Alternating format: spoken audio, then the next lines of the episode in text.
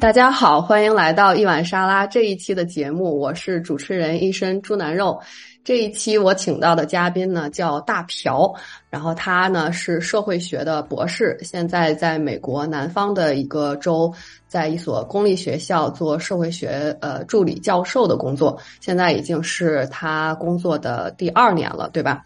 嗯，那我们就是先请这个大朴同学给大家做一个自我介绍吧。啊，好的啊，谢谢啊，钟南肉同学的邀请啊，大家好，我叫大朴，我是二零一四年来到的美国，然后我本科和硕士在啊北京某 top two 学校 就读，然后博士博士是在那个呃马里兰大学，是那个离首都比较近的一个地方，然后读的博士，然后二零年来到呃德州做博后。然后去年入职了德州某公立学校，做那个社会学的助理教授。然后刚刚结束第一年，然后下一期开始是第二年。啊，呃，这就是我的介绍。你之前就是呃，在国内读的这个社会学的本科，对吧？Top two 的学校。嗯，那你能就是介绍一下，比如说当时你为什么选的这个专业，然后你在国内读呃社会学专业的这个感受是什么样的吗？好的，好的，啊，对，就是 top two 某某 top two 理工类学校。好的，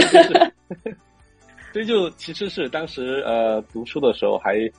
有一点点尴尬，就是文科生嘛，然后这个学校是其实是以理工类著称的学校，然后。社会学历史也不长，好像我当时入学的时候就就不到十年的历史，然后就是老师们都比较新，然后研究方向也就非常呃广啊什么都有。然后为什么学社会学？其实非常神奇。我们当时呃报专业的时候是没有分专业的，嗯，就有点像那种实验班那种，就是第一年什么都学一点，然后第二年开始。就是分专业，就社科类的某些专业，嗯，可以根据自己的兴趣和一些啊，呃，一些成绩来选。然后我当时觉得社会学就是啊，就有点像文理结合，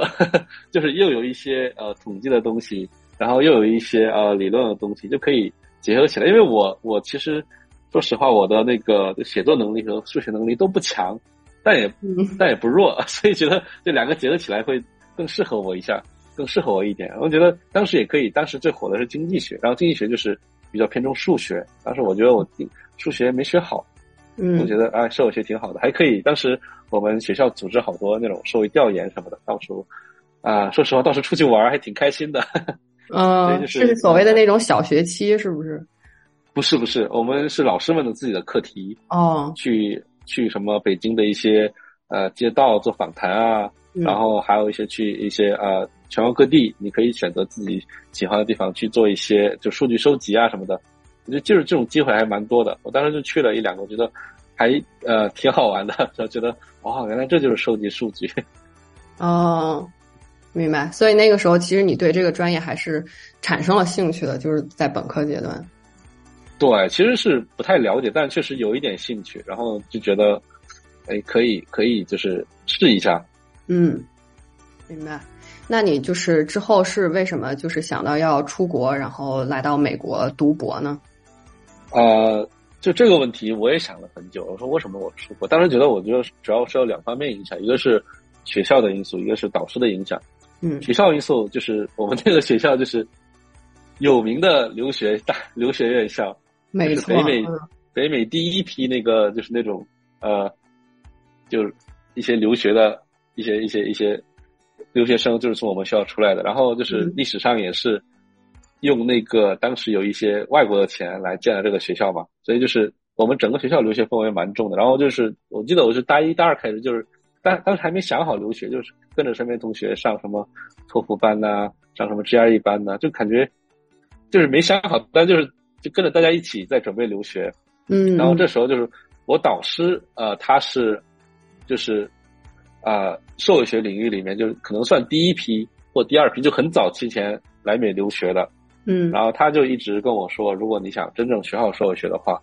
还是得呃出国深造一下。就不管你以后回不回来，出国深造一下，学习一下，那样的话是啊，对我职业发展更有利。就是嗯，咱们这个 top two 学校毕业的大朴同学，是我就是目前采访到现在为止第一个采访嘉宾，准备了这个呃，就是问题的这个稿子的，就是非常的认真。然后，哎，我有没有跟你说过啊，这就是我是少数民族嘛，所以其实中文不算我的第一语言，所以可能呃需要准备一下，那样也不会耽误你的节目。就是说普通话不是你的第一语言的话，那对你来说是不是就是刚上这个大学的时候还有一个适应的过程呢？对对，就是呃，刚上大学肯定是呃，就刚开始不适应嘛，然后学习上、生活上都有一些障碍。但我觉得这个东西就是呃，就得慢慢适应，你没有什么办法，然后就硬着头皮去呃听课，硬着头皮跟别人交流。嗯。对，然后就跟其实我们来留学也一样嘛。虽然我们学了很多年的英语，但是其实真正的生活啊、学术上的英语，都是我们来这之后才开始去学习的。我觉得留学生，我觉得留学生大家都有这种体验啊、体会，或者是 对一些血和泪的教训。对对对，那就是我比较好奇，就是你当时呃出国的时候呃怎么就是去到了马里兰大学，然后你当时呃申请的时候。呃嗯，觉得有什么困难吗？是怎么最后就是呃，你申请了多少学校？然后整个过程是什么样的呢？呃，具体的总数我不记得了，但是就是因为我呃本科和硕士呃导师是呃同一位老师，然后他就是一直做老年人相关的研究，我自己也对老年学很感兴趣，嗯，所以当时申请的时候就主要看那个有没有人老师做呃 aging 啊，就是。咱们俩都做 aging 嘛，但是其实 aging 比较比较小嘛，在美国社会学圈子里面啊，所以其实呃剩的不多，就那么几个老师嘛，就那么几个学校有一些 aging 的项目，嗯，对，然后呃就也聊了很多，然后就我感觉我马一兰的导师他就是为数不多的，就直接给你打过打电话过来，他就当时问我就是能不能给给你打电话，然后聊一下什么的，你也知道我导师是谁了，他就是。人非常 nice，然后就不只是那种学术上成就很强，然后就是那种做人方面也给我就是那种啊树立了很多榜样，然后觉得跟他聊就很舒服。我觉得这个东西还蛮重要的。对，就是你跟导师你去了之后，就你也可能换导师，但是就是说你跟你的导师一定要就是那种相处起来舒服，然后研究兴趣也他也欣赏你，你也欣赏他，那样才能就是把那个艰苦的博士过程读下来。所以就是当时。对，当时就是跟他聊的比较舒服，然后也有其他一些，也也其他一些学校也挺好的，就是做老年学都很强，嗯，然后但是就是各种原因吧，我觉得有的学校就是地理位置不太好，有的在那种大农村，然后我觉得我想了一下，哎，我要读好几年博士，我觉得在农村待起来也挺适合做学术的，但我自己可能还是想要离大城市近一点，嗯，然后马里兰大学群离那个首都近嘛。然后就离首都半个小时也挺方便的，然后它生活成本也挺高，但是也没有那个一些加州啊、纽约那么高，所以觉得还还挺能接受。嗯，而且当时气候也挺好的。嗯，对对对对，我觉得你这个很重要诶。但是因为我是北方人，然后我觉得在北京待了那么久，还是想四季鲜明一点。嗯，我觉得其实呃，那个马里兰那边其实气候跟北京差不多，就四季比较鲜明。那你就是在呃马里兰大学读了呃是多少年毕业的？对，我是六年毕业的。嗯，这算是一个平均的呃数，就是年份吗？哎，我其实我也不太清楚，因为我没有专门统计。但是，我上面的师姐有五年毕业的，六年毕业的，然后我见过最快的是一个师兄。呃，他是四年毕业还是三年半毕业，就很快。哦，那挺快的，嗯，是吧？我觉得理工科还我见过理工科是有三四年毕业，但是我就觉得社会学都四四年之内毕业还挺快。但但是他就是那种，我听说他就是来了之后，就先把那个自己上硕士上过的课一些能转的先转了。哦，对，然后来了之后就已经已经定好自己想研究什么。然后就是就很就什么都进行的很快。我觉得这种人还目标蛮明确的，但是我就是那种，就是那种先过去，然后一边上课一边先适应，然后再想一下做啥。我就觉得就就那个糊里糊涂了，就就六年。我其实后面想想，我其实五年毕业也可以，嗯，就觉得感觉中间有一两年是没有那么上进，就感觉在躺平。大部分大部分社会学的博士也是六六七年吧，五到七年都是比较常见的一个年份吧，我感觉是。嗯，我我之前其实知道马里兰大学，它是一个就是国际学生，特别是中国学生很多的一个学校。呃，然后之前他比较出名的一件事就是那个女生说那个什么美国的空气都是香甜的，你知道那个事儿？对，我知道。就是，那你你感觉马里兰大学就是嗯，呃，整个学校的氛围，或者是你们那个社会学系的氛围，呃，怎么样呢？都在变吧。我当时入学的时候，就是我们我们这个呃这个年级一个年级同学的多样性还蛮好的。就是，嗯，我当时是呃唯一的一个中国人，我们年级，然后还有韩国人，还有巴基斯坦人，然后还有那个。呃，美国来自不同地方的，什么中部的，然后西部的、东部的都有。嗯，那就从种族上，那个白人、黑人和西班牙裔这个这种分布呢？我们年级倒是没有，我们年级倒是没有那个呃非裔和西班牙裔。嗯，但是我记得我们上一年级有很多非裔，感觉就是他一直在平衡吧？可能可能是有一届招多了，可能下一届就会招少一点，我也不知道。而且我们年级是以亚裔和呃白人为主，对。那你们那个 cohort 大概有多大？就是一年呃社会学系招几个博士呢？我们当时是十个还是十一个？那还是挺多的啊。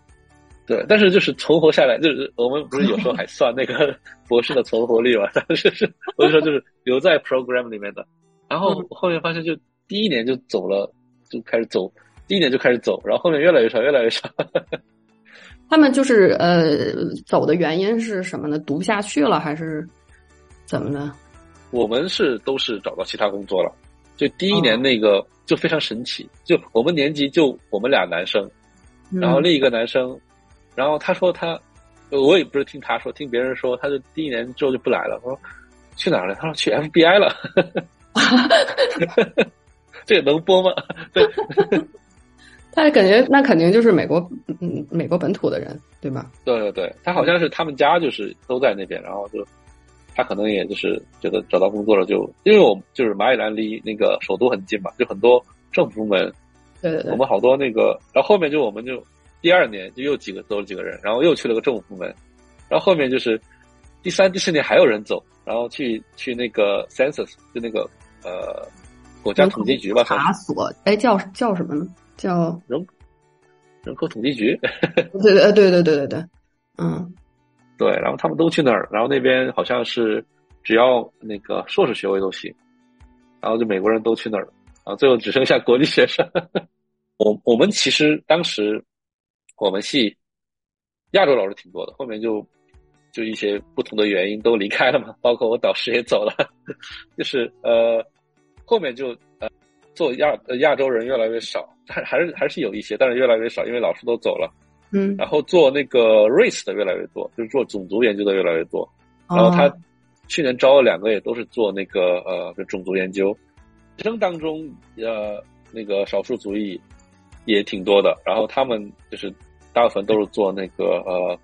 种族研究。然后老师当中，也有一些比较强的老师做种族研究，就可能是相辅相成吧。嗯，对，少数族裔越来越多，然后做的也都挺好的。嗯，然后我们那个女性研究也很强，因为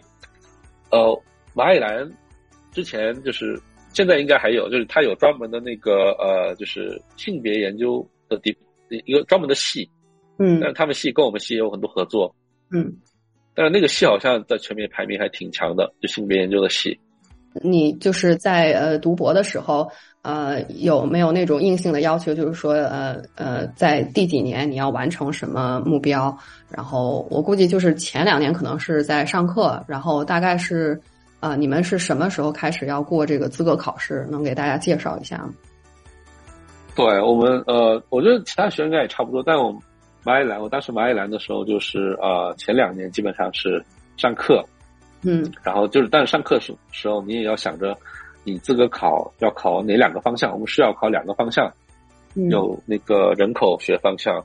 有那个呃性别相关的研究方向，还有不平等研究，然后还有一个还有一个好像是社会心理学，就这个是代表我们系当时呃就老师们研究的一个主要方向。嗯，所以当时就是你上课也要就是按照你可能以后要考两个方向资格考的要求来。上课就是你只有上完这些课，每个资格考方向所要求的课，你才能去参加那个资格考试。嗯，然后这两个呃方向的考试都有不同的那个委员会，有几个老师来组成，然后他们会出题，然后给你那个判分。然后呃这个两个考试，然后没有时间，比如说不是说你一定要就是说第三年前三年要完成或前几年要完成，就基本上你把那个课要求的课修完了。你就可以开始准备考试，然后你就告诉系里面，你准备在下学期考，就提前一学期告诉他们下学期考，然后那个老师们就会组成一个委员会，然后出题，然后你下学期就要考试，对，然后你把那个两个资格考都完成了，你就变成了那个 PhD candidate，就是博士候选人。嗯，然后我当时是唯一的差别就是你的工资时薪一小时涨了一块钱。真是不少啊！哎，不少了，不少了，一小时一块钱，一周是二十个小时嘛，然后一周涨了二十块钱，一个月涨了八块钱，八十块钱，就是资格考试完成了，你才有资格去呃开题开题。然后我们当时我们好像要求就是说你呃答辩最最终答辩至少一年前要开题，就至少你要要足留够一年时间开。但是我也听说过一些那种就是特别快的。然后他就是那种，这一期开题，然后下一期答辩，然后直接毕业，就是，但是那种是特殊情况，但大部分都是留至少留一年，嗯，开题。然后所以其实我后面想了想，就最理想的状况，你就是完全按照这个步骤走，然后就前两年上课，两年上课，然后第三年考资格考，嗯，然后第四年开题，第五年毕业，其实差不多是五年可以毕业的。我基本上是这个这个路数，啊，你是哦？那你因为但是因为我当时是博士，转了好多的学分然后我就省了很多时间在上课上。对，哦，那这个是个办法如果你在美国读书的话啊，可以转一些学分过去。对对对，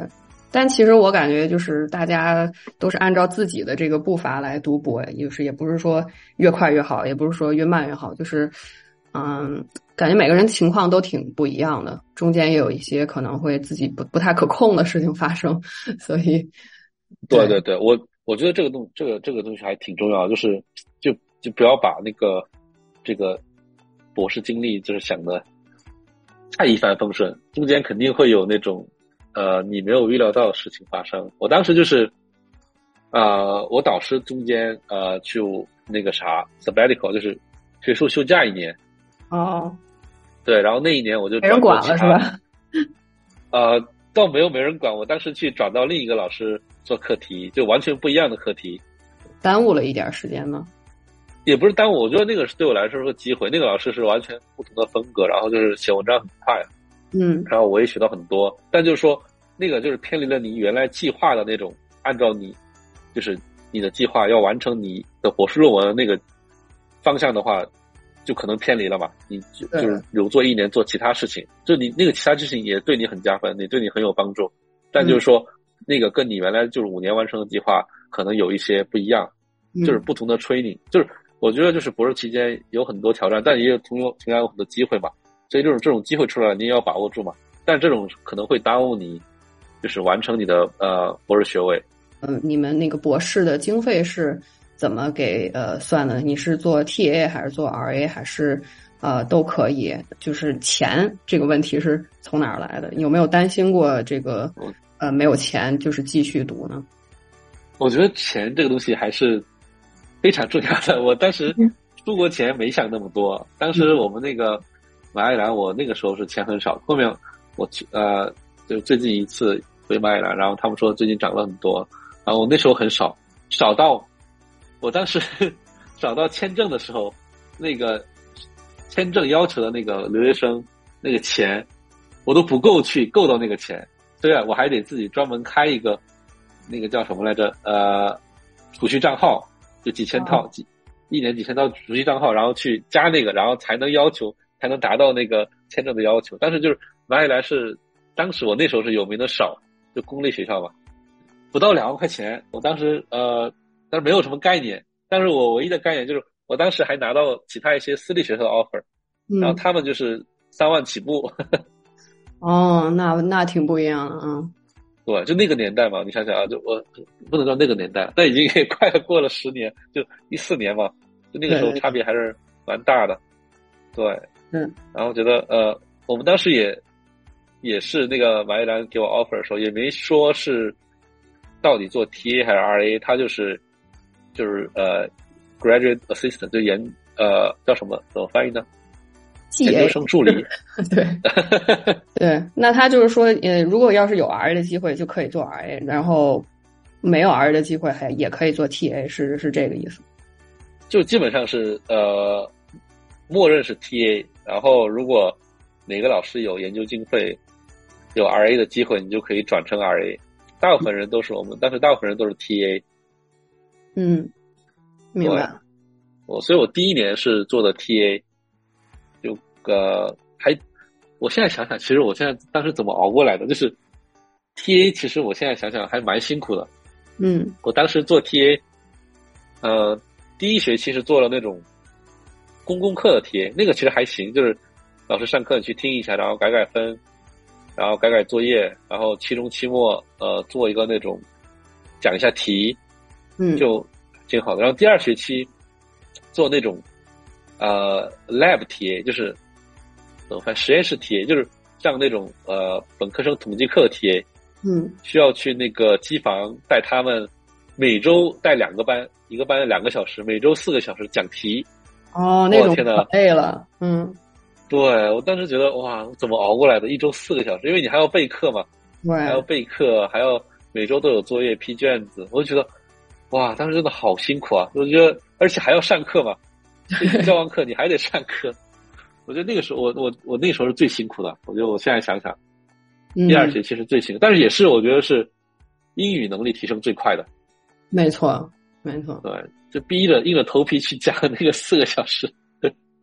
对，那这个是你就是读博呃期间遇到最大的挑战吗？其实这个问题就是说，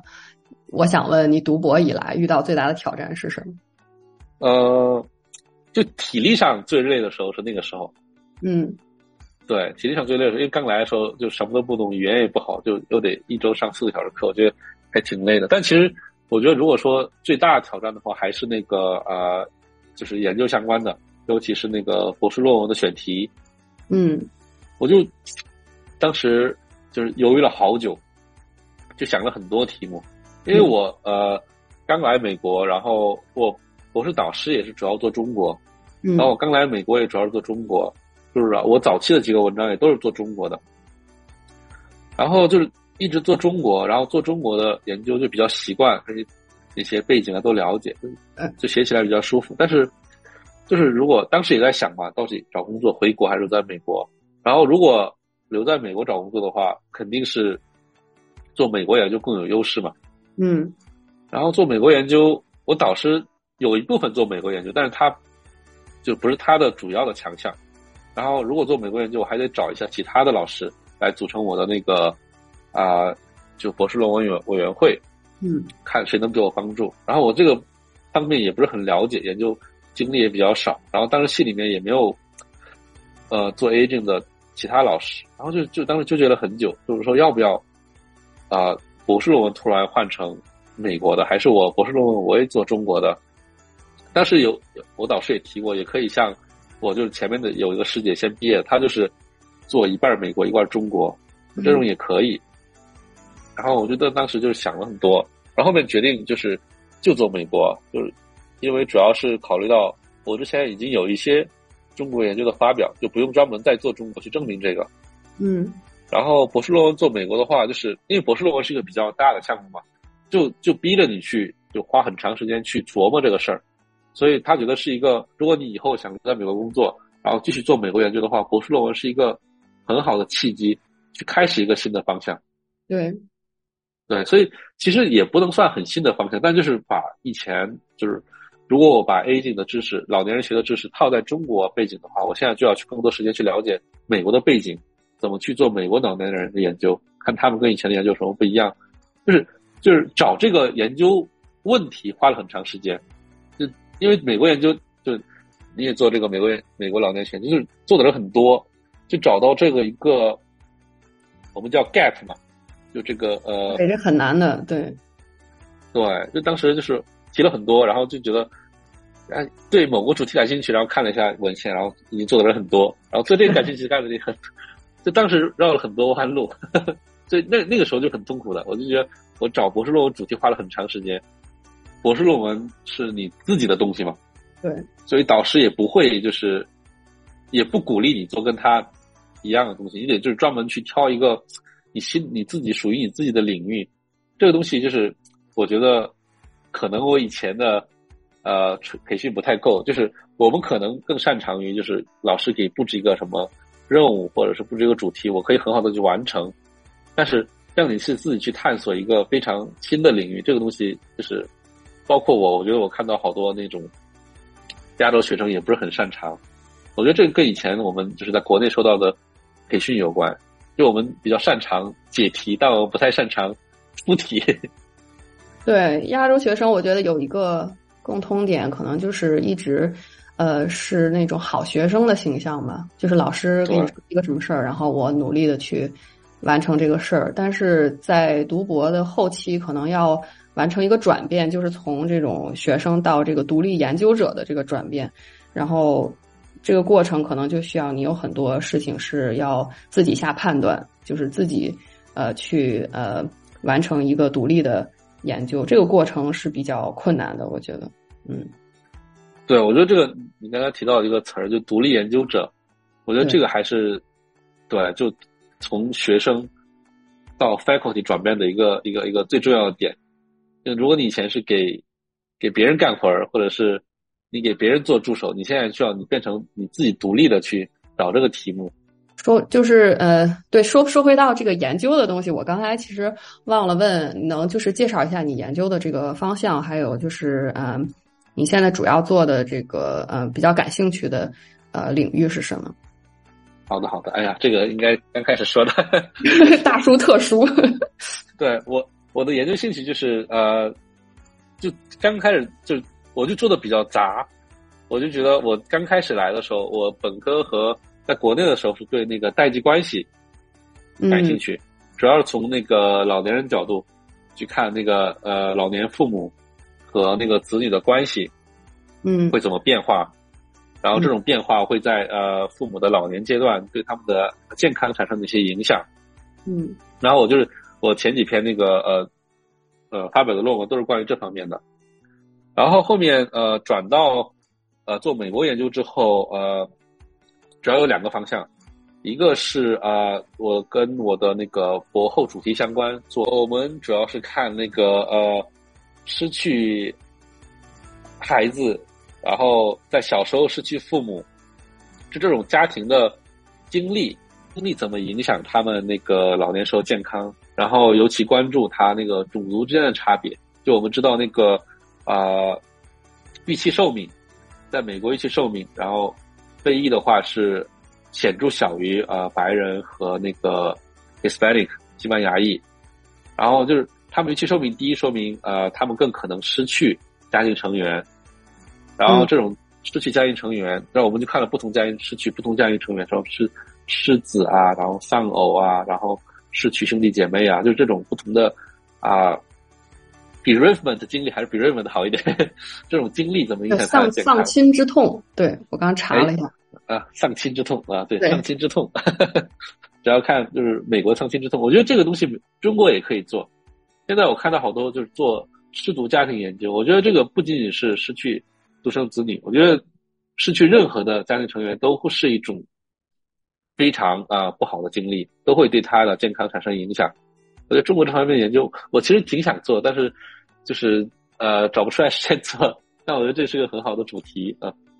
是。对，这是一个第一个主要研究方向。嗯。然后第二个就是跟我的呃博士论文相关的，然后最后博士论文准准备决定做那个啊美国的养老，嗯，然后我提出一个概念，就是说呃多元化的养老机制，嗯，就是哎这个我还在那个去年还是前年在人大讲过一次在米那儿，然后就是说什么叫多元化养老机制，就是我们传统上说养老的话，主要是说啊我的。配偶照顾我，或我的孩子照顾我，但是因为大家知道，就是很多人，尤其在美国，他们很多人现在都就是老了之后都没有配偶，或者他终身不选择结婚，嗯，就老了之后没有配偶，然后，然后有有的人就选择不生孩子，或者即使有孩子，孩子都很忙嘛，然后没时间照顾他们，嗯，所以我就我就想知道，就除了配偶和孩子这种传统的养老模式，有没有什么其他的？多元化的机制来给老年人提供养老，就比如说孩子和配偶可以提供精神上的支持，但比如说功能上，可以我们呃，比如说我们的一些福利机制可以提供一些养老帮助，然后或者老人也可以住进就是非养老院，我们就是美国有那种 assisted living，哎呀，怎么怎么今天我今天我之前看你的 podcast，他们也说好多英文不知道怎么翻译，是吧？就是很容易卡住，嗯，老年公寓啊，这个好，老年公寓。其实老年公寓也算是一个比较新颖的养老模式，我就想知道一下这种非传统的多元化的养老机制，有很多人，然后我就发现，就第一步我就发现，我有越来越多老年人，尤其是啊，就是婴儿潮时期出生的老年人，他们更可能去接受这种多元化的养老机制，然后我就想知道这种多元化的养老机制，他们有能不能提供充分的照料，嗯，然后我就。那个就是牵扯到我跟你的另一个那个 project 嘛，就是未满足的照料需求。对 对对，对，那个这个是一个就是在呃医学领域和那个呃护理领域提的挺多，但是就是在社会科学提的不多的一个概念，所以我就想研究一下，就是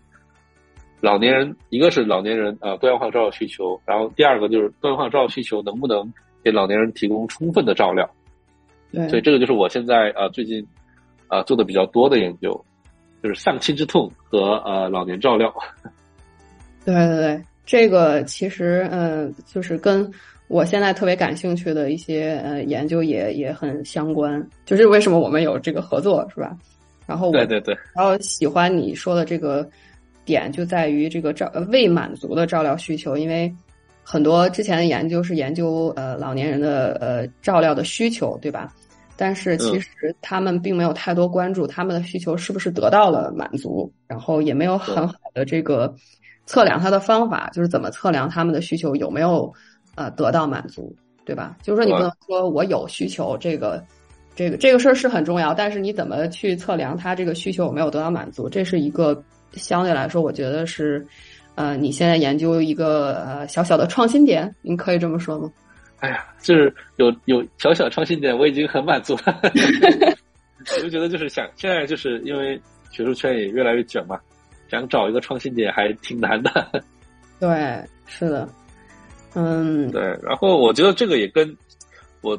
就我们这一代的经历有关。我其实，哎，你也是独生子女啊？我记得。对，对，就是尤其是我们这种独生子女。有一种焦虑吧，尤其是我们在国外留学的话，就我们离父母那么远，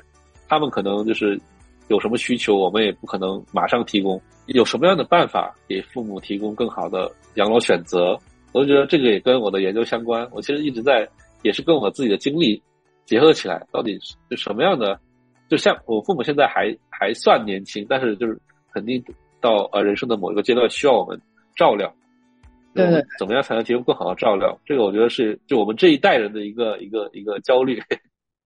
确实是，我觉得也是一个比较现实的问题吧。也特别是对我们这种呃留学生，然后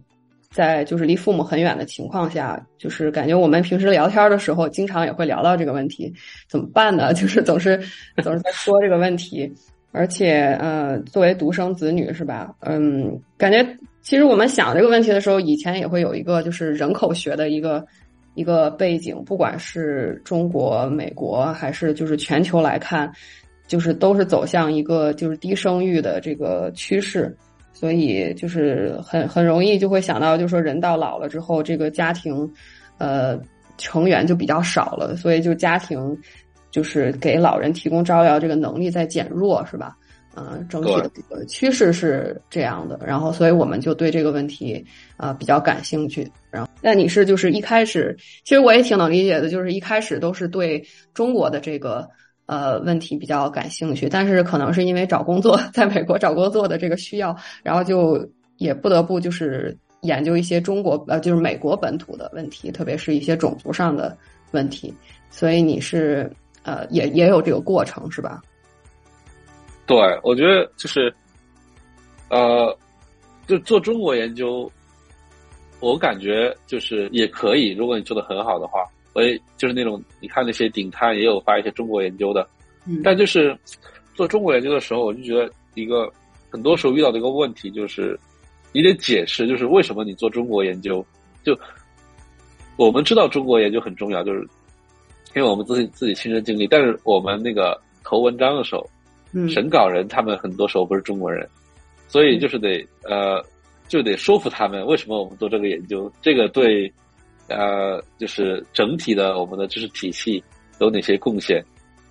然后呢，我发现就是你做美国研究之后，就不用再想这个问题，他们就默认这个问题很重要。就是有时候我看那个一些中文的媒体，他们就说这个西方学术霸权，就是某种程度上确实是有一点这种这种差别。就是你你做非非西方研究，你得就是说明一下为什么这个重要。但是西方研究可能就你不需要讲这个事情。对对，这个问题也是挺现实的，而且从长远来说，在学术圈你可能要申一些外部的基金。你要是纯做中国研究的话，你可能就没有很高的概率能拿到这个钱，对吧？对对，就也也也有一些做那个呃啊做非美国研究拿到钱，就比如说我那个那个印度老师嘛，嗯，印度老师他就是。做那个研究，拿到那个很多研究经费，但是他就是那种，因为就他做这个，所以就感觉有那种独创性。就除非你做这种开创性的工作，呃，就是一个你自己的兴趣是一方面，但是就是咱们也得实际一点吧。对 对对，读了博士肯定是想找工作嘛，而且这个找工作也没有什么一定要在学术界非学术界，但是就说你自己得想清楚嘛。如果呃你自己想清楚了，你想在学术界，你就得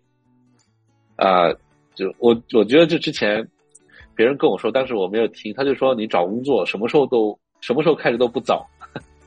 就其实你你入学就得开始有有机会去看一下那个呃招人广告啊，然后呃就你你们系里面年轻老师做什么研究啊？就是我觉得这个还是挺重要的，就是时刻关注这个呃劳动力市场，对，到底有哪些需求，然后去。你可以坚持自己的研究兴趣，然后跟那个需求结合起来，那样自己就是你既满足了自己的研究兴趣，又可以混口饭吃，又不至于饿着。从你读博的这个经历来说，你觉得，嗯，整个过程，呃，你觉得最受益的部分是什么？然后，如果说现在有一个小孩想问你，啊，读博值不值得？啊，你会推荐他去读博吗？你会给他什么建议呢？好的，这就两个问题，我先回答第一个吧。我觉得呃，最受益的，或者是呃，我最感激的部分，就是我遇到了呃一群比较合得来的、比较优秀的导师。嗯，就是你，我就觉得就是你的你研究生就是博士生导师肯定是最重要的。但是呢，除此之外，我也有幸遇到了其他的一些老师，在不同阶段，就在不同的方面，比如说找工作，有的老师在找工作给我帮助，有的老师，比如说我在那个呃缺那个就研究经费的时候，给我一些支持，然后就是就遇到了很多支持我的人，我觉得这个还非常重要。很多人就是博士期间就是导师很好，但是比如说系里面一些老师给他使绊呢，这种就比较呃会耽误你的学习。但我觉得我遇到的老师都非常好，然后而且就是给他们做研究助理，他们不是想的是怎么利用我去呃就是完成他的事情，而是说他们鼓励我去自己去写 paper，对，自己去做研究主题，然后他们提供相应的支持。所以，我我跟不同的老师合作都有一做发表，就不只是跟他们做研究助理，比如说只分析数据或者只做那个一些 editing 什么的。嗯，就是我跟他们也也有自己我自己啊一做的配一做的文章，这个对我后面找工作也非常有帮助。我觉得这个还是非常感激，而且是我觉得是有时候就是大家不知道你有没有那种，就是有时候就做不下去了，就觉得哎这个博士读不下去了，就跟他们聊一下。又有又有动力了，是吧？嗯，对我当时就有一阵，我倒不是做不下去，我想的是，哎，想回国了。但是当时真的是，就觉得哎，好辛苦啊。嗯，这个确实是挺重要的。就是大家读博的时候，不能光看这个学校的排名，虽然虽然学校排名也挺重要的，但是还是一定要就是跟一个就是投脾气，或者是能够。呃，就是支持你的一个导师，因为这个读博这个时间跨度也挺长的，你得就是保证自己能够就是精神健康上也比较也比较舒服吧。对，因为如果没有导师的支持，确实这个过程是很难的。嗯。然后这是第一个问题，然后第二个问题就是说，读博士，我觉得这个东西，我觉得主要是这个决定，我会让。那个学生自己来做，但是呢，我会跟他说清楚，你读博士有哪些啊好处，有哪些弊端。就我主要会重点讲一下弊端，就是说你读博士，你这个是你人生最有活力，然后脑子最清楚，然后你身体最健康的时候，你有没有勇气把这个时间花在，比如说你在图书馆写 paper，你在实验室做实验，就是非常非常。别人看起来非常无聊的事情，嗯，然后经济回报非常低，就你只拿到，就是我们研究生的话，只拿到就是那种维持生活水平的那种津贴，嗯，然后同时你看到你当时跟你一起毕业没有读博的，他们去社会工作，刚开始很辛苦，但越来随着他们工作年限增加，然后升迁升职，然后工资涨了，然后结婚生孩子买房子，你能不能就是我我先跟他讲清楚这些。这些差别，你能不能接受这个？然后，如果你能接受这个，然后你还觉得你自己要读博士，OK，那就读博。我觉得就是你要让他自己做决定，自己的决定，不管是以后好还是坏，他自己承受，承受起来心里也会踏实一点。嗯，明白了。我对我最我最不希望看到就是说，好多人，我觉得我也有点那种那种成分，就是呃。好多人读博士、读研究生，其实是为了呃延迟就业，或者是暂时躲避社会压力，是吧？你自己在学校待着，就是家里面那种对你的压力会稍稍微小一点，就不是为了这种原因读博士，而是你自己真正热爱，自己选择，然后明明知道有这些问题，但是我刚才只讲到缺点，就是优点还挺多的。我觉得优点可以留在下半场 讲教职的时候讲。这个我我也挺同意的，就是告诉这个想读博的人最，呃最坏的情况，他可能面临什么样的挑战困难。如果他能接受的话，那在这个踏入读博的这个生涯，我觉得这这是还是一个挺真诚的一个建议吧。我觉得，对对，我觉得，但是就是决定，我不会跟他们做决定，要因为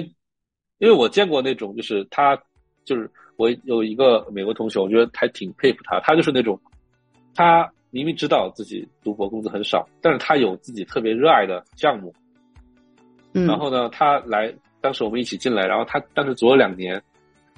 他放弃了。他不是他不是放弃那个做读博士，而是放弃我们那个学校。他觉得我们学校老师跟他的研究兴趣不 match，他就转到另一个学校重新开始。嗯。他知道这个会非常严重延长他的读博。的时间，但是他就是想把这个做下来。我觉得这种就是真的非常热爱，而且他做的很好啊。呃，这种人才能就是，我觉得是真正知道自己想要读为读博为了什么。对，是非常好的例子啊。那就是最后最后的问题，就是那如果你呃给他给这个小孩建议的话，你会建议他读社会学的博士吗？呃，我觉得就同样的道理，我会把就是 社会学就是最不好的结果告诉他。就比如说，你做同样的研究，你以后去做工作，你的工资会比别人低，但是呢，同时你自己啊研究的自由度会高一点，然后你自己呃想做的呃方向，如果是必须在社会学范畴里面，我觉得你可以读。但我就说把那个好的和不好的一面都跟他说。就如果比如说你去。选择一些其他专业也可以，但那个专业也有它的利和弊，就你自己想清楚，你自己最看重的是啥？对的，我觉得这个就是比较重要，就不要给他做决定，而是给他讲好这个利弊，把最好的和最坏的都告诉他，然后如果他能接受，他就读。好的。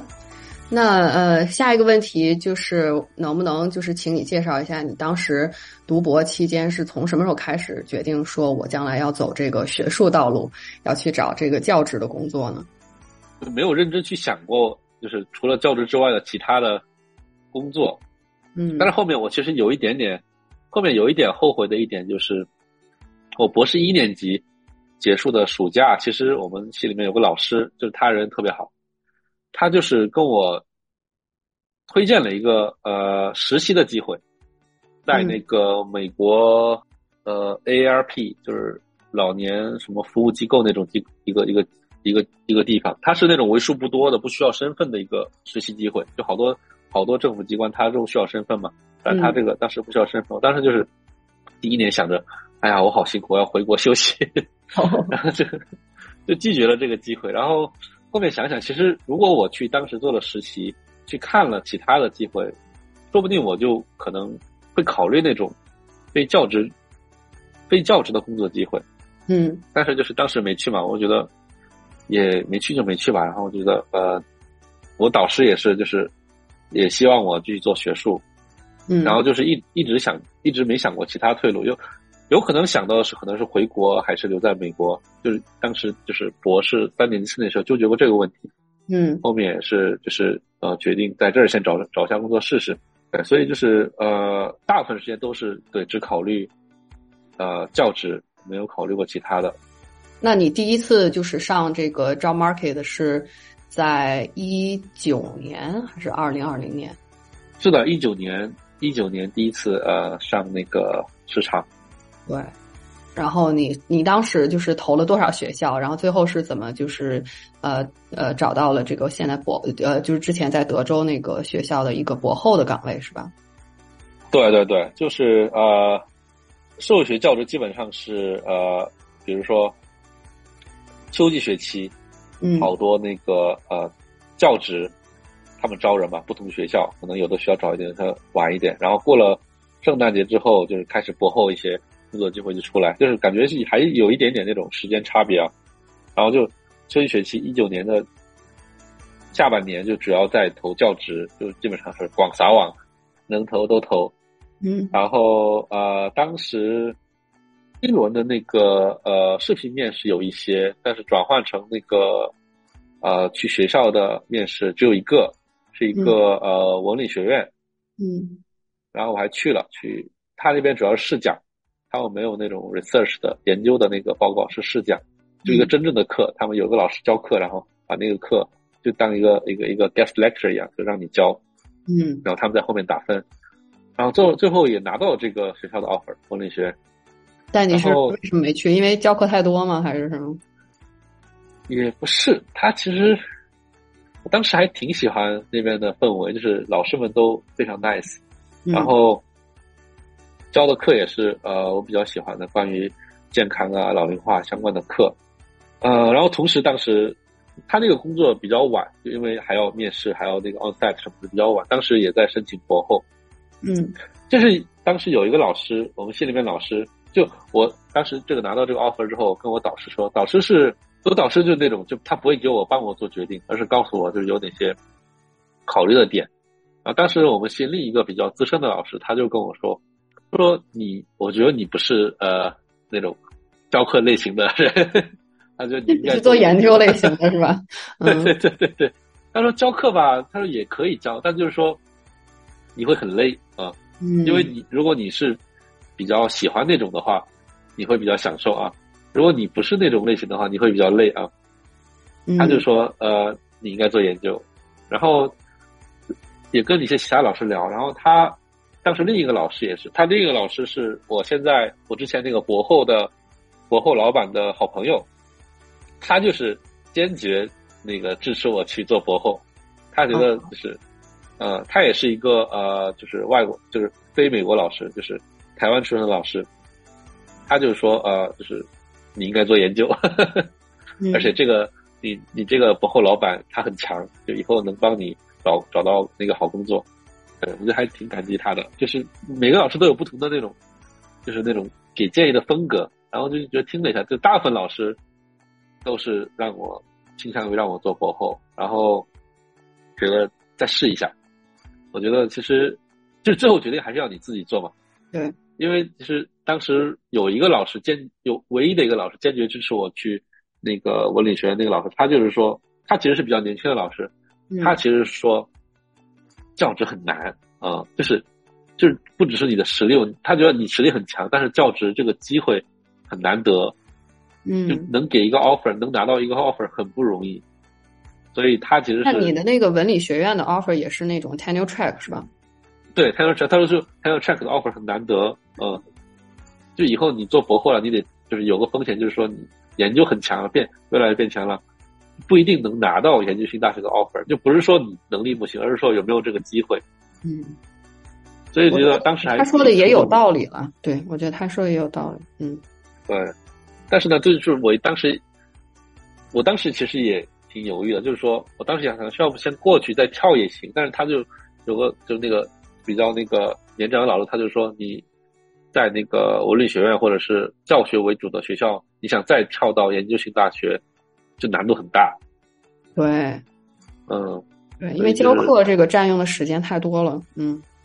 对对对，他其实已经很好了，他其实是本来是一学期教四门课，但是呢嗯，他说可以给我减到一学期教三门课。其实是在那个文理学院里面算比较少的，文理学院一般都是教四门课。所以当时你就就没有没有就是经过了这一番思考，然后还是就是决定去读就就是去博后的这个工作了，是吧？嗯对，当时还有一个很重要的做博后，就是说我之前呃刚才聊那个博士论文博士论文选题的时候聊过，就是说我之前做中国研究，嗯做美国研究比较少，然后这个博后老板是纯做美国研究，我觉得是一个挺好的过渡。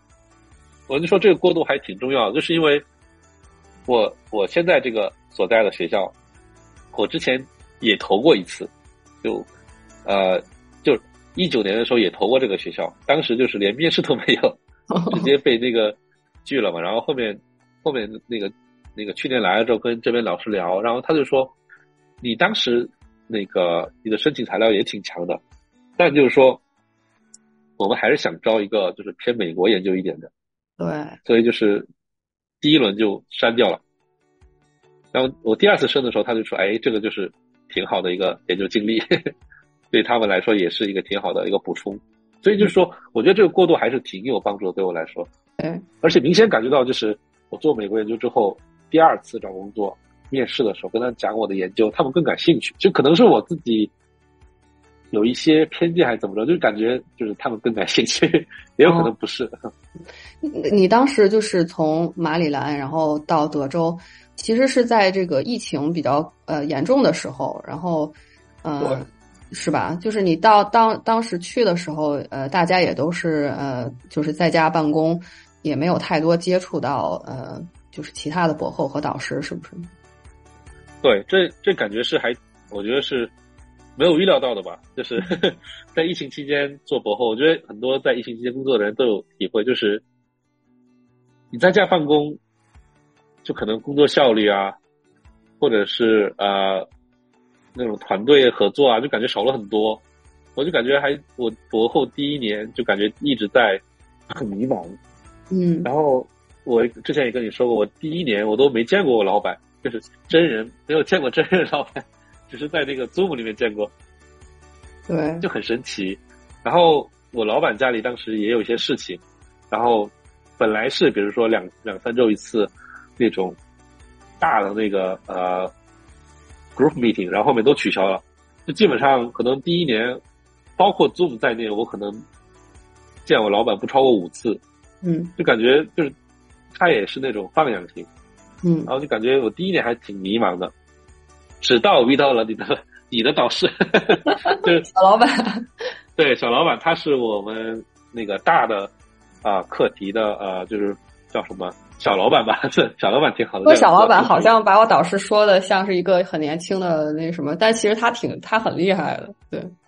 我觉得你老板是你们那个那个年龄段里面算是 top 级别。对，而且他是一个做事效率极其高，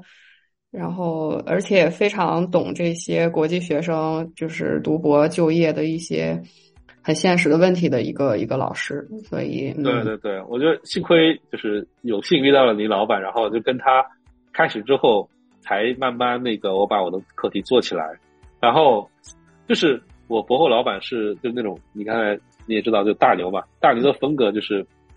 他希望你立的一个东西，尤其你是博后了，你不是博士生了，你博后了，你自己去啊、呃开创一个东西，然后有什么东西之后再跟他聊，然后嗯。他给你一个就是那种比较大方向的建议，就他是希望这种一个一个博后，但是刚开始因为跟他接触比较少，我嗯。没太了解他的一个需求或者是他的期待，就造成了我就是第一年就走了很多弯路，我一直在等他给我安排事情，但是他其实是希望我自己去找他，去呃去 propose 我的东西，然后跟他要意见，而不是等着他给给指示。我觉得这个当时是还是蛮蛮大的一个一个一个一个一个挫折。我我就是我当时内心的一个挣扎。我当时就是在想，哇，要不要去找他呢？还是等他呢？就是讲了很久，然后后面就是跟你跟你的那个导师聊了聊之后，他就是他就是就是说，因为他跟着那个那个博后老板一起做的博士，跟他比较了解嘛，他就说就他的做事风格就是这样。然后我们先把这个做起来，然后再跟他说，那样他能提供比较比较具体的帮助。所以就是对第一年比较挣扎，第二年就快了很多。对对对，有个适应的过程，而且也是我们刚才聊到的，从一个博士生，呃，刚毕业，然后怎么完成从从这个学生的一个心态到一个独立研究者的心态，是吧？嗯对对那相当于你是在博后的第二年的秋季，啊不，应该是博后第一年的秋季，你就开始又又找工作了，是吧？对，第二年博后第二年的上半学期吧，就是，哎，怎么算的这个？这第一年结束了之后的第一个秋季。对，那它相当对，那相当于是第二年刚开始的一段时间，嗯对对对对，我觉得就是那时候开始找，当时也是没想好。我当时博后老板跟我当时的那个合同是两年，但是他说也可以，呃，如果找不到也可以延长一年，就是我觉得做做一个选择吧。当时就是也支持我去找工作。所以你你你在第二次找工作的时候，是不是就更有经验了呢？心态上也比较自信一点。可能是吧，就是准备的更充分了吧，因为已经上过一次嘛，就第二次的时候就大概能想到他们会问什么问题，嗯对，然后就是呃可以提前准备一下，嗯然后对，然后就是有更多的可以讲的，嗯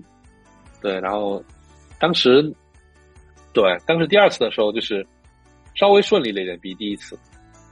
有更多的那个视频面试，我是我是想问你，第二次找工作的时候，嗯，就是主要还是找这个 tenure track 的教职为主，是吧？就不再看这些博后的岗位了，对吧？对对，第二次的时候主要是呃不是主要就是只升了，呃就是教职，然后因为就我老板我和老板说嘛，就可以你可以找不到就留一年吧，我就觉得再升其他博后也没什么太大的意义。嗯嗯，那你当时投了多少学校，然后拿到了多少第一轮和第二轮的面试？当时可能投了三十多个吧，嗯三十多个，然后大概十几个店面，就是那种视频面试。嗯但是我就觉得我第二次比第一次进步的点就是说，视频面试挺多的，然后把视频面试转换成那个叫什么，就是 on site，，campus visit，对，对对，就就那个就少很多，那个最后只有两个。嗯对，就比较可惜。但是这方面是确实我也在在思考，就为什么会这样？就是因为好多人跟我说，你拿到视频面试，说明你的硬件条件是过关的。对，对，然后就转换成那个 campus visit，其实就是看可能综合实力，可能我是那个视频面试表现不好啊，或者怎么样，就是反正就是最后转化率比较低，最后只有两个 onsite。嗯，其实我也我也是这样的。嗯，你那你有没有总结过，就是你感觉这个转化率低主要的原因是什么？是就是不够自信，还是说口语上面，还是说你研究的东西他们并并不是他们想要的呢？我觉得可能是有表达方式，嗯，就是表达上，就是说你没有把你自己的研究很好的展现给他们。就是说白了，其实我觉得就是大家就是能到那个视频面试都很优秀，但是呢，你能不能抓住人家那个吸引力？能把自己的能把自己推销出去，我就觉得就是就是一个推销员的角色，能把自己推销出去，这个还挺难的。我其实也没有很好的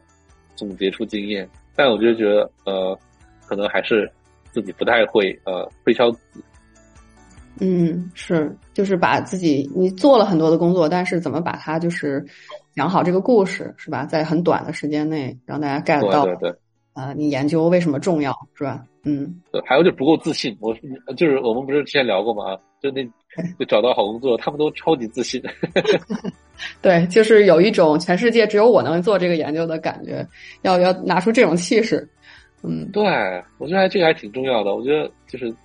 我就是确实有一点点，就是那种不够自信。我其实呃，而且容易越紧张越越容易不自信，所以我觉得这个东西还是挺重要的。因为其实大家真的优秀的人很多，我其实。有时候在想，这这个 job market 其实挺挺不健康的，嗯，就那么点工作，然后有那么多人申请，对，对，我在想这个这个挑，我觉得能进入那个视频面试的，大家都特别优秀，挑哪个都可以。最后感觉就是最后能进入那个 onsite campus visit 的，基本上都是可能是就是那种能说会道的，或者是特别优秀的。确实是，嗯，你你最后就是嗯。这就找到了现在的这个学校，能就是稍微介绍一下你现在工作的这个学校是一个什么呃类型的学校？好的，好的，我这个学校吧，就是非常好玩。我我那个申请的时候，它还是那个 R two 学校，就是美国大学分呃，就是根据研究型，嗯，分为 R one 的、R two，然后就 R one 就是那种啊，就有点像国内的。九八五二幺那种感觉，就是对对，他可能就是不同梯梯队的，对，嗯，哎，对就是一本那种感觉，然后 R one 就是一本，然后 R two 就是二本，就那个 R two 也不能叫二本，二二二 two 有好多好多学校啊，但就是他就是根据那个研究的什么经费啊，研究的一些呃发表什么的，把学校分成这种嘛，嗯，然后我我申请的时候是那种第二类的 R two 的学校，然后。然后我最后拿到 offer 的时候，他就那年呃升到 R one 了，所以就是全全靠学校自己努力。对对对对对，哎呀，我就算赚到了。就 R one 学校就是有个特点，就 teaching load 基本上是标准的那个二二，然后如果是新教授的话，有一些减免。嗯，然后我觉得就是，所以我的学校就是一个公立研究型大学。嗯，然后它其实是呃，我们所在地方是。一个少数民族地区，就是偏重于那个 Hispanic 西班牙裔的学校。就美国也分那个民族型大学，它有那种非裔大学和西班牙裔大学。然后我们是比较典型的西班牙裔大学，学生当中的百分之五十还是六十是那个西班牙裔，就是还挺不一样的，跟我以前在那个马里兰的经历。然后我们就是在呃德州嘛。所以，就德州西班牙本来就很多，所以我就跟国内的人解释的时候，我说：“你大学是差不多对应国内哪个大学？”我说：“差不多对应国内的西南民族大学。”就是在西南嘛，西南，然后少数民族大学。他说：“西南民族大学。”哦，那西南民族大学也挺好的嘛，主要是研究型大学啊。所以就是我们就是一个一个少数民族的研究型大学。明白，嗯，他在这个城市算是哪种城市呢？我们城市就是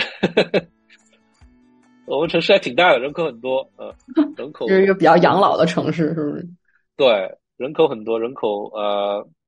当中的老龄化比例也挺高，然后少数民族比例也挺高，但亚洲人少一点，这个就是有时候就是可能生活上不太便利。嗯，这倒是。你们你们系里面你是唯一的一个亚洲老师吗？不是，我们系还有一个中国老师，哦，就比较资深的老师。然后，对，跟他交流也比较多。然后我们系主要是资深老师比较多，就是这个也是跟其他系有点不一样的地方。就是我是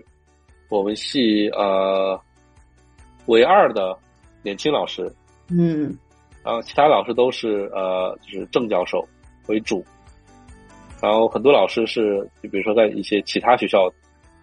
拿到那个正教授，然后再跳过来的。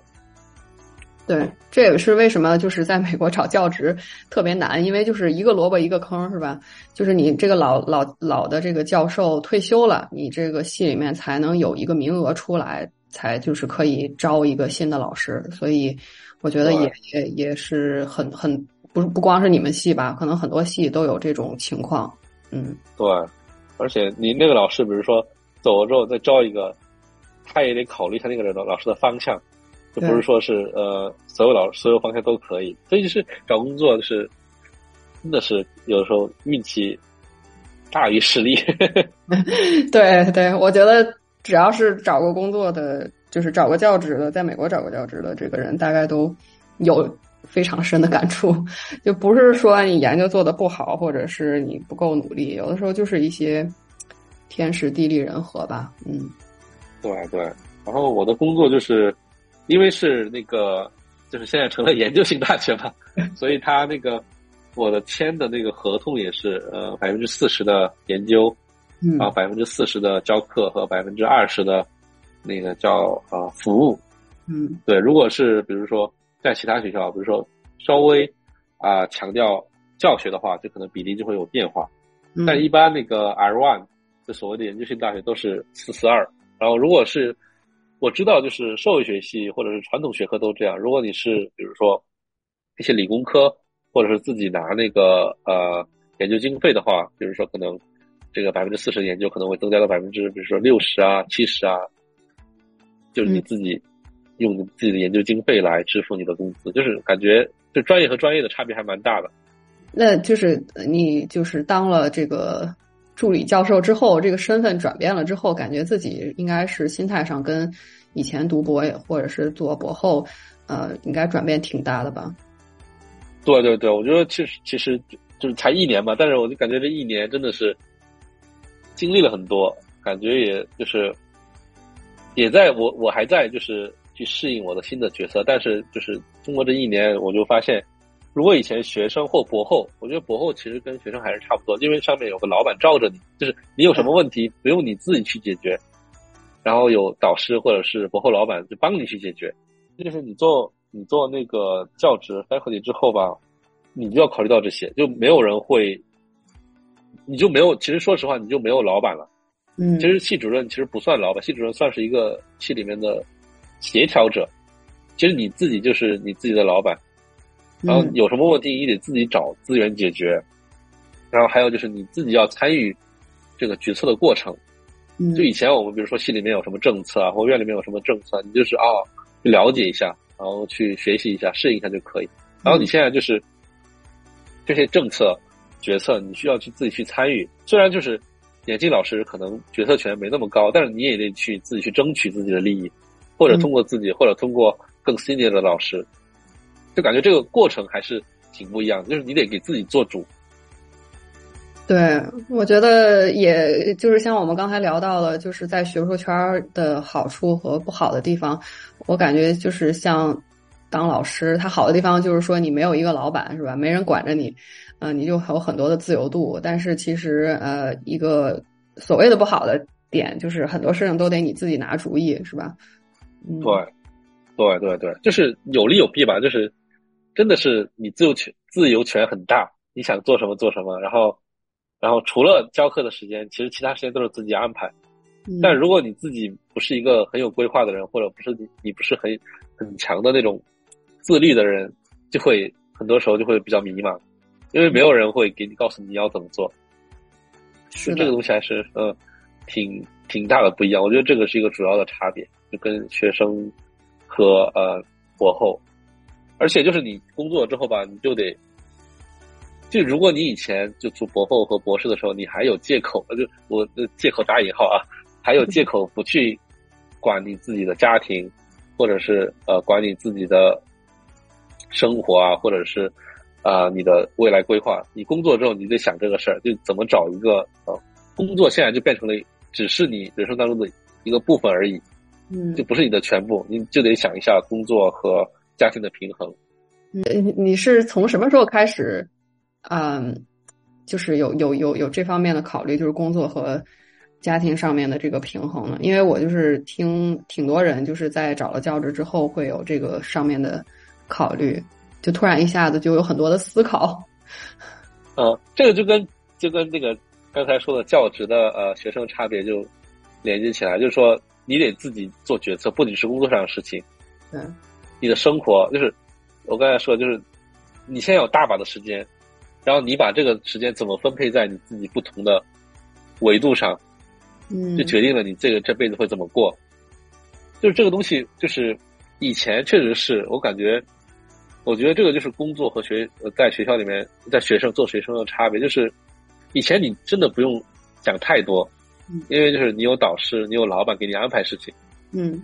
然后你现在就是你自己得规划这个事情，而且规划的。当中，你不能现在只想着工作，你不能只想着我现在发几个 paper，因为你发 paper 的目的其实是为了拿到那个终身教职嘛。嗯。但你终身教职的目的是啥呢？是为了更好的生活嘛？嗯。你不能等到你拿到终身教育再去规划生活，那你就已经已经年纪已经到了那个阶段，就已经可能来不及了。就你，对对，参加工作开始你就得想着这个事儿，就是，就你就是。得想很多事情，然后包括家庭，包括你自己的人生，还有父母也在老去嘛，你得想着父母。对，因为这个活儿是干不完的。你要是想一直干，能一能能能有很多很多事情，给自己揽一堆活儿。然后，呃，我不知道这个是不是也是你提到的，就是说可能适当的时候也得拒绝一些事情，然后让自己有个人的时间，是吧？对，我觉得就是。你需要做事儿，还是不管做什么事情，一定要有目的性。就是说，你做研究目的是啥？嗯，是吧？你你比如说，你一篇 paper 也可以拿 tenure，两篇 paper 也可以拿 tenure。你为什么要做两篇 paper？你可以把这个做一篇 paper 时间花在那个，比如说你家人身上，或者是你父母身上，或者是你的兴趣爱好上，就能带给你的那种呃回报会更多。嗯嗯嗯，就研究不是你的全部了。就以前可能。做博后，因为我做博后还有做学生的时候，最大的目的是为找工作嘛。嗯。然后对找工作最有用的就是 paper 嘛。所以当时就是你可以把大部分时间花在写 paper 上，这是无可厚非的。但是你已经找到工作了，你得想到下一步。对，是的，是的。我觉得就是在读博或者是在学术圈生存，有些人遇到这个心理健康上的问题，可能就是因为他把这个。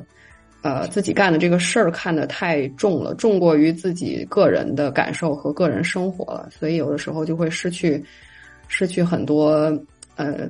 就是生活意义上的这个嗯考虑，而且呃，就是听你来说的话，我感觉好像你并不是说就在现阶段，至少现阶段，并不是说我要成为啊金字塔尖上的那些大牛，是不是？你可能就是还是想着怎么搞一个平衡。对，我其实我觉得就是曾经都有一个 做那个就是学术大牛，或者是那种做那个 star 的梦。我就可能就读博期间，或者是博后初期，也有可能这种想法，就我一定要发那个，就我们知道那个顶那几个顶刊啊，然后或者是成为我感我要我要那个重新塑造这个研究领域什么，就那种比较大的 想多了。呃，也可以，也可以。我觉得这个梦是挺好的，但是就是越往后，我就发现，就是倒不是说不能实现，就是说，如果你把一天除了睡觉时间都花在学术身上，我觉得有很大概率可以成为学术大牛。嗯，但就是说，我就后面发现，其实你想成为学术大牛，除非是那种特别天才，嗯，那种特别就是那种什么双商都特别高的人，就除了那种特别天才型人，我觉得大部分人想成为学术大牛，得付出很多，很多时间、很多精力，然后牺牲很多，就牺牲家庭，对，牺牲比如说跟呃你的那个个人的休闲时间，牺牲就是健康，有可能牺牲健康，就反正感觉牺牲很多，然后觉得这到底是不是你想要的生活吗？嗯，我就一直有时候在就反问这个自己，就是是最后成为学术大牛给你带来的那种快乐或者是收获感重要呢，还是我不成为学术大牛，我有一份工作，我有一个家庭，然后我可以有比较充分的时间花在陪伴家人身上。嗯，我就思考了下这个这个这个平衡，我觉得还是我可能就是没有那么可能，我现在没有那么想成为学术大牛。是我我觉得不光是我们这么想，我跟一些其他的像我之前采访的人，他们也都有过，就是找完这个工作的呃心路历程，都是好像突然一下子觉得呃生活呃很重要，你工作的目的到底是什么？大家都开始反思这件事情。我记得好像你也之前突然跟我说说发多发一篇 paper 少发一篇 paper 到底有什么意义呢？你肯定发一就是发一个 paper 就是。就是那种很有成就感嘛，是不是？就是我们花了很长时间，而且是自己感兴趣的主题。但就是说，这个还是挺重要，而且是工作的很重要一部分嘛。尤其是你去研究性大学，但就是说，不要为了多发一个 paper 去牺牲掉你自己本该去呃照顾到的一些生活或家庭的方面。我觉得这个是一个这个平衡的问题，倒不是说哪个更重要，哪个哪个更不重要，嗯，而不是说就是不要太偏向于一方面，嗯。那你感觉你自己就是，嗯，从本心来说，你自己喜欢做研究吗？你你觉得你很享受这个过程？哎，这个问题你知道，就我以前没想太多，然后我发现做了一年 faculty 之后吧，我现在慢慢明白，就是我们之前说为什么大家在学术圈待着就可能学术圈自由啊，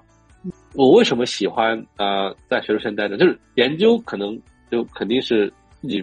至少不讨厌嘛，是吧？然后自己是肯定。有这个好奇心，对，嗯，对对，而且自己感兴趣的领域，才会自己做得下去嘛，要不然就肯定就放弃了。嗯，然后我跟一些就工作的人，尤其是在那种业界工作的人聊，就不管他们工资高还是工资低，他们有一个就是共同的抱怨，就是老板，就是自己的 manager。对我发现他们就是不管赚多赚少，不管是就是做什么样的工作，他们感觉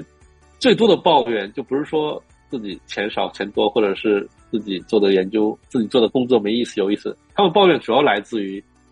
啊，跟老板的沟通问题啊，跟老板的矛盾啊，或老板怎么压榨他呀，怎么让他不爽啊。嗯。然后呢，在学术圈里面，我们至少没有这个问题。嗯。我觉得这个就是我们所谓的自由，就是 比如说我我今天做这个研究，然后我不喜欢了，我可以把它放弃，我可以再做另一个研究。对，就我有这个自由权。而你在工业界工作，你在业界工作，你就没有你有的工作可能让你自己去选择，但是很多情况下不是你自己选择做某个工作。这这还是我觉得这个是我最近明白最大的差别，而是也是我觉得有时候觉得庆幸自己 选择了这个职业做教职，因为如果换做我在一个公司里面工作，也可能就是会适应，但是就是适应过程也会比较痛苦。嗯嗯，所以确实是，哎呀，有时候觉得，有时候我一边抱怨，我说，哎呀，就是你也知道，我们教就是咱们都知道，就教职工资低，但为什么那么多人卷？但是有可能就是很多人就看重这个自由，就不用受人那种指挥或受人那种约束。对对对对对，心态上会不太一样，因为呃，你一方一一一边可能是觉得，呃。我是给别人打工，但是在做教师的时候是是都是为自己打工，是吧？所以可能心态上会不太一样。嗯，哎，对对对，我觉得这个东西确实给你就是你的 manager，就是 自己是自己的老板。嗯，对，然后想做什么做什么，然后以后就有很多选择嘛。你想躺平也可以，达到那个终身教职之后，然后你想自己上进也可以，就是有时候觉得还确实，呃。还挺好的，只要你能那个，呃，就是受得了，就是那种读博和好多人做博后这个时间的维度，然后还有就是工资上的一些一些差别。我觉得其他方面其实教职还是挺舒服的，是一个心态上，呃，平衡就不能什么都要，又不能高工高工资，然后又又有自由度，是吧？我觉得对对对对对，不能你说这就不能什么都不能既要又要，你至少得放弃一个。对。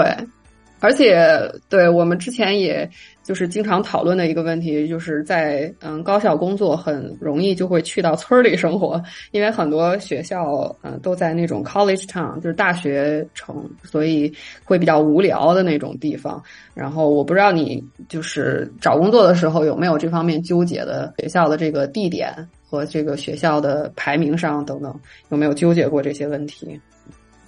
对我其实是。还是挺想那个，呃，去一个比较好的地方的一般学校。就是我觉得我自认为我不是那么卷的人，所以我觉得去一个就有幸就是就是那种交了很大运，然后去了一个好学校。然后我觉得我自己也会很累，但是呢，我我觉得我是比较注重生活质量的人，所以我其实是最理想的状况肯定是去一个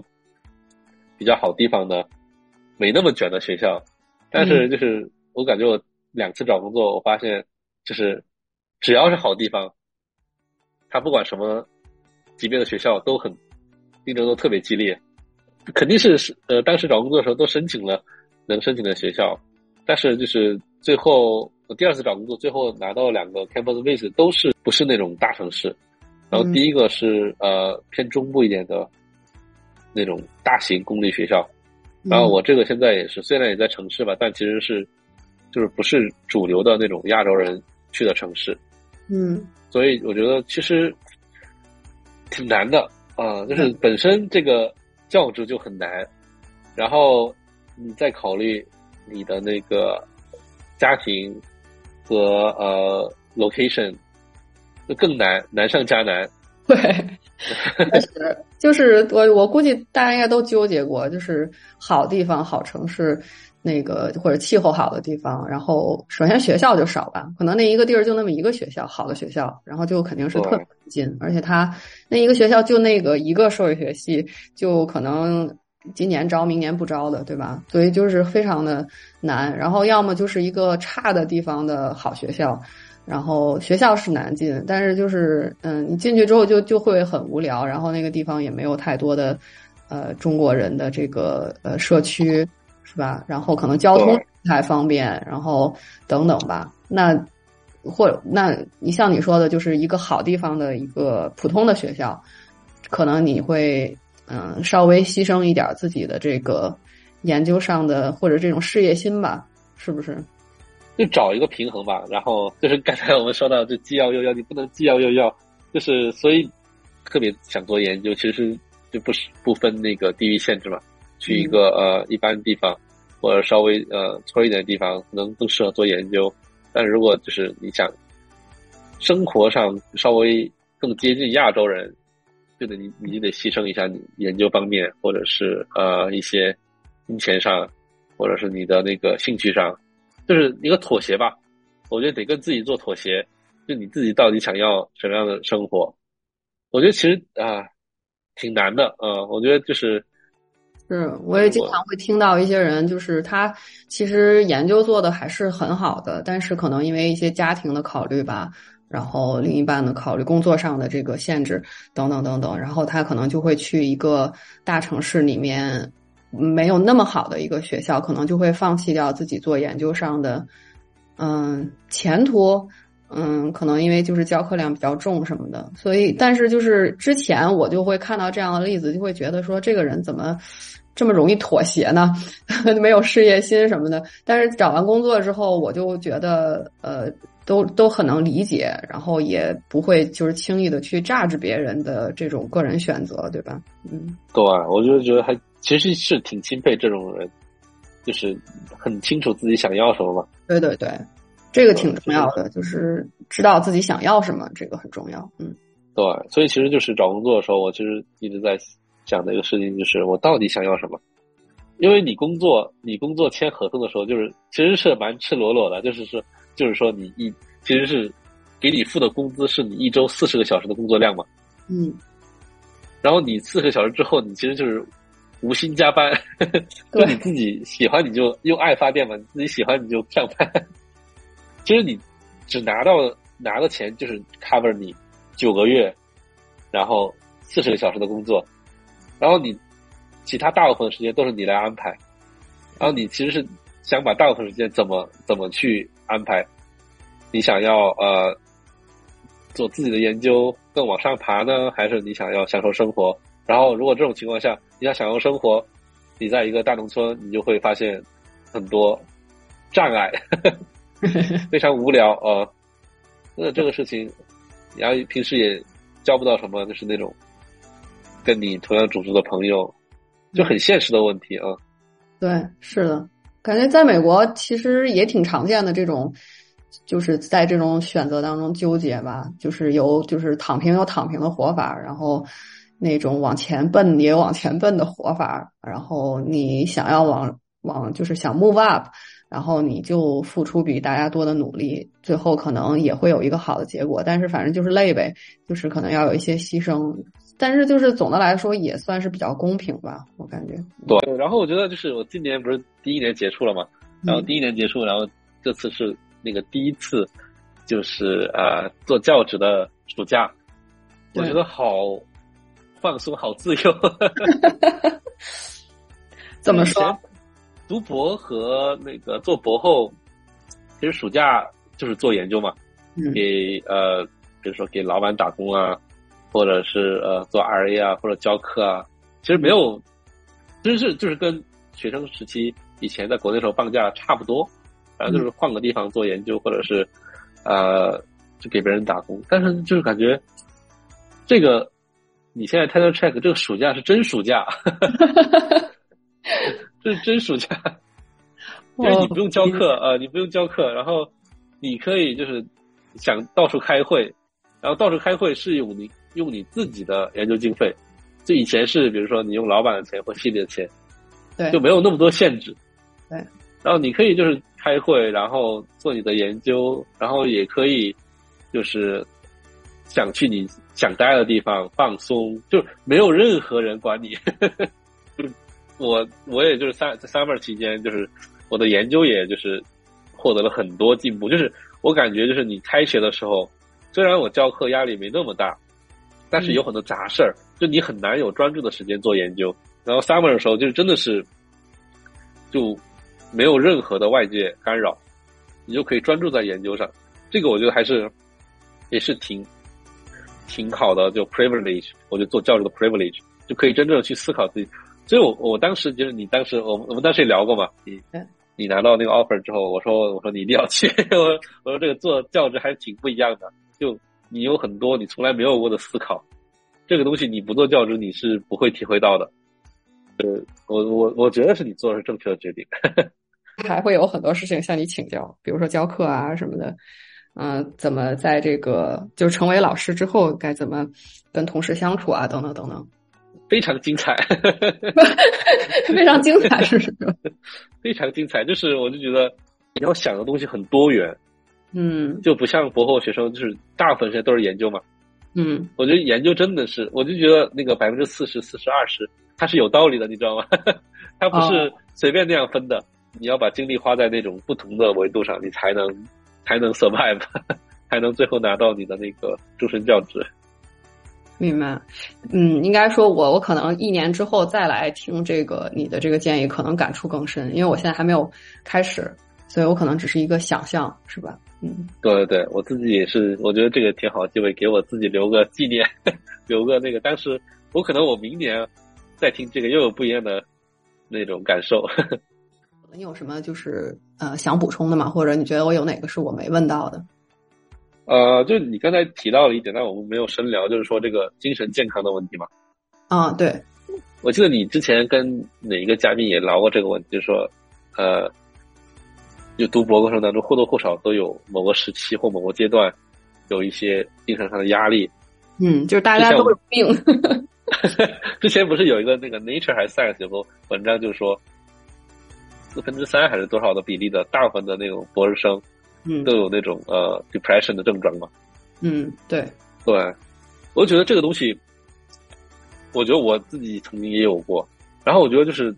我就是在这个过程当中，就读博也有很多挑战，就不不可能保持一直健康。嗯，但我觉得就是我们以前可能在国内接受教育，就是就觉得这个就不是一个真正的问题，我们老是回避着，或者是就是呃觉得这个是羞耻的事情。对，但我觉得到美国之后，发现这个东西很正常。我觉得就是有问题一定不能憋着。所以你解决办法是去跟那些呃呃心理医生，或者去跟他们沟通，去跟他们聊，会很有用吗？我刚开始其实我们都不知道有这个东西，所以可能更多是跟比如说导师，我觉得我导师就特别 nice，就感觉像一个一个知心的朋友一样，然后就就跟他跟他抒发一下，然后不同的老师、不同的朋友，就一定要处理。我就说就是不管是找谁，然后后面比如说，但其实如果你早早的了解，就是我们博士虽然博士期间那种研究的那种呃补助比较少，但是他那个医保很好。就很多时候都可以呃，就是接受免费的，或者是用很少的钱去呃跟那个心理咨询聊一下。嗯，而且这个我发现这个心理咨询，我就是我是后面才知道，发现就是心理咨询不算医生，他其实就是一个呃跟你陪你聊天，然后其实你真正达到那个就是有病的那个阶段，要吃药的阶段是吗？对，需要专门的那个，就是你刚才说 psychiatrist 啊，嗯，所以其实大部分人都在第一阶段都能解决，嗯，就不要不要等到发展到那个就是那种需要吃药的阶段，嗯，是是，对，所以就及时发现，然后及时处理，及时沟通，我觉得这个还是挺重要的。然后还有就是美国，其实我们就是你不管在大城市小城市，其实都很无聊嘛，都很无聊，然后。需要很多自娱自乐，然后我觉得锻炼也可以，呃，在某种程度上缓解一下自己的心理压力。就我挺喜欢你上上一期嘉宾那个跑步的习惯，对，一定要找到一个自己喜自自己能坚持下来的锻炼。你平时会就是有什么就是生活上的爱好会让你缓解就是科研的压力或者是这些 depression？呃，我之前是非常喜欢看那个篮球，嗯。然后就当时就学生时期很穷，但是也是花花钱去看那个。我们当时我们那边有一个球队，我就经常去看，然后就买那个最便宜的票，就那个氛围很好，就是可能大家一起喊，然后把那个喊出来，哦，然后就那种发泄的过程。对对对，你对对，就是发泄，就人一定要找一个途径发泄。对，我觉得这个还是嗯挺重要的。确实，就是在读博的时候，得一个是有点生个人生活上的爱好，另外一个就是如果有什么心理上的问题，不用就是憋着。其实我现在回想起来，像你刚才说，就是做教职这个工作，在博士期间，其实我觉得他虽然是读书，但是也是一个实习的过程。他其实做的事情，呃，就是呃一个之后当老师的一个演练吧。然后你需要怎么学着从一个学生变成一个独立的研究者，是吧？然后呃，如果你不能很好的，就是不能在博士阶段就是学会这个过程，那你可能就是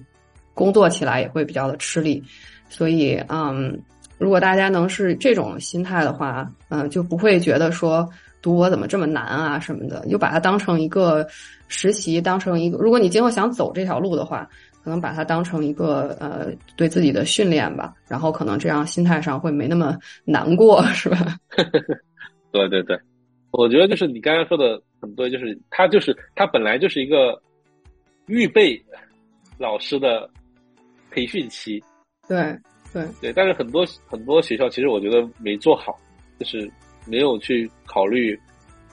怎么样成为一个老师。对的培训啊，可能我们更多关注在研究能力上，但是其实找工作就是你也发现，其实光有研研究能力其实是不够的嘛，还有很多一些 soft skill 啊，对，其实是没有没有没有覆盖的。我觉得其实，所以就是很多时候就是呃，你要自己去寻找这些问题，然后自己去找资源，提升自己。我觉得还就是就 proactive 吧，proactively 去找一些自己的。不足点，然后去提升自己还挺重要的。读博期间，对对对，而且就是，呃，有什么问题还是需要有一个 support，就是不管是导师啊、家人啊、身边的朋友啊，这一点我觉得我我觉得自己很 lucky 的，就是我身边有好多就是同龄人，然后就是可以聊一聊，就是大家相同的这个问题。然后我觉得也是做这个做这个频道的一个呃初衷，就是呃在读博期间，如果有人遇到了这种问题的话，听听我们这个节目，然后觉得也能够缓解。因为因为我也遇就是像也听说过有的人他是就是你看他其实特别乐观、特别活泼外向的一个人，但是其实你不知道他。也是每天去跟心理医生聊天儿，然后他就像你之前说的，可能美国人从小他就有这方面的，就是接受这方面的服务，或者是有这个意识去呃跟这个呃心理医生去聊天儿，并不把它当成一个什么很羞耻的事情，是吧？对，对我也是。那后面那个我那个咨询师跟我说，就是我们因为很晚才意识到这是个需要啊。对我，我跟你说过吧，就是我觉得就是心理咨询有点像按摩，心灵按摩。如果我们的身体不舒服了，会去接受那个中医按摩啊，或者是呃一些一些 physical therapy，它其实心灵也是一样的，是不是需要去去按摩一下，就是舒缓一下？尤其是有有一些问题，就是你不可能跟所有人都说，然后就是因为他们咨询师有专业的一些一些培训。对对对，能提供专业的帮助，我觉得就觉得就是有需要，别憋着，找帮助，或者是专业的帮助，或者是你亲友的帮助啊。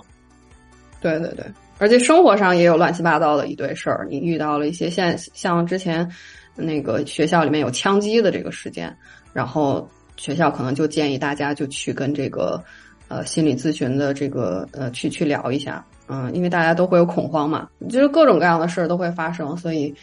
哎，所以你也提醒了我，我就是开学之后也要找一个 学校里边的那个心理咨询师，对，挺重要的。嗯，那挺难找的，其实你得多试几个，才能找到适合自己的。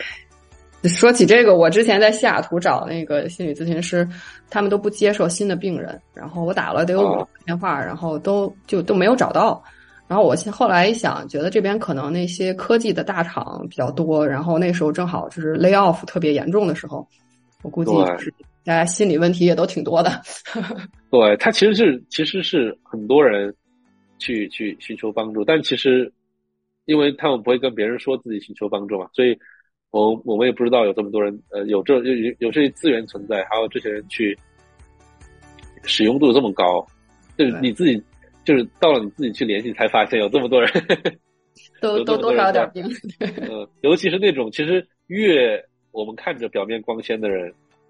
那那种他们越可能就是会利用这种资源，去去，因为他们知道自己需需要什需要什么东西，然后去寻求这种专业的帮助。我觉得这是一个非常非常重要的点，就是很多人就不知道有这种存在，或者不知道有这么多人去利用这种服务。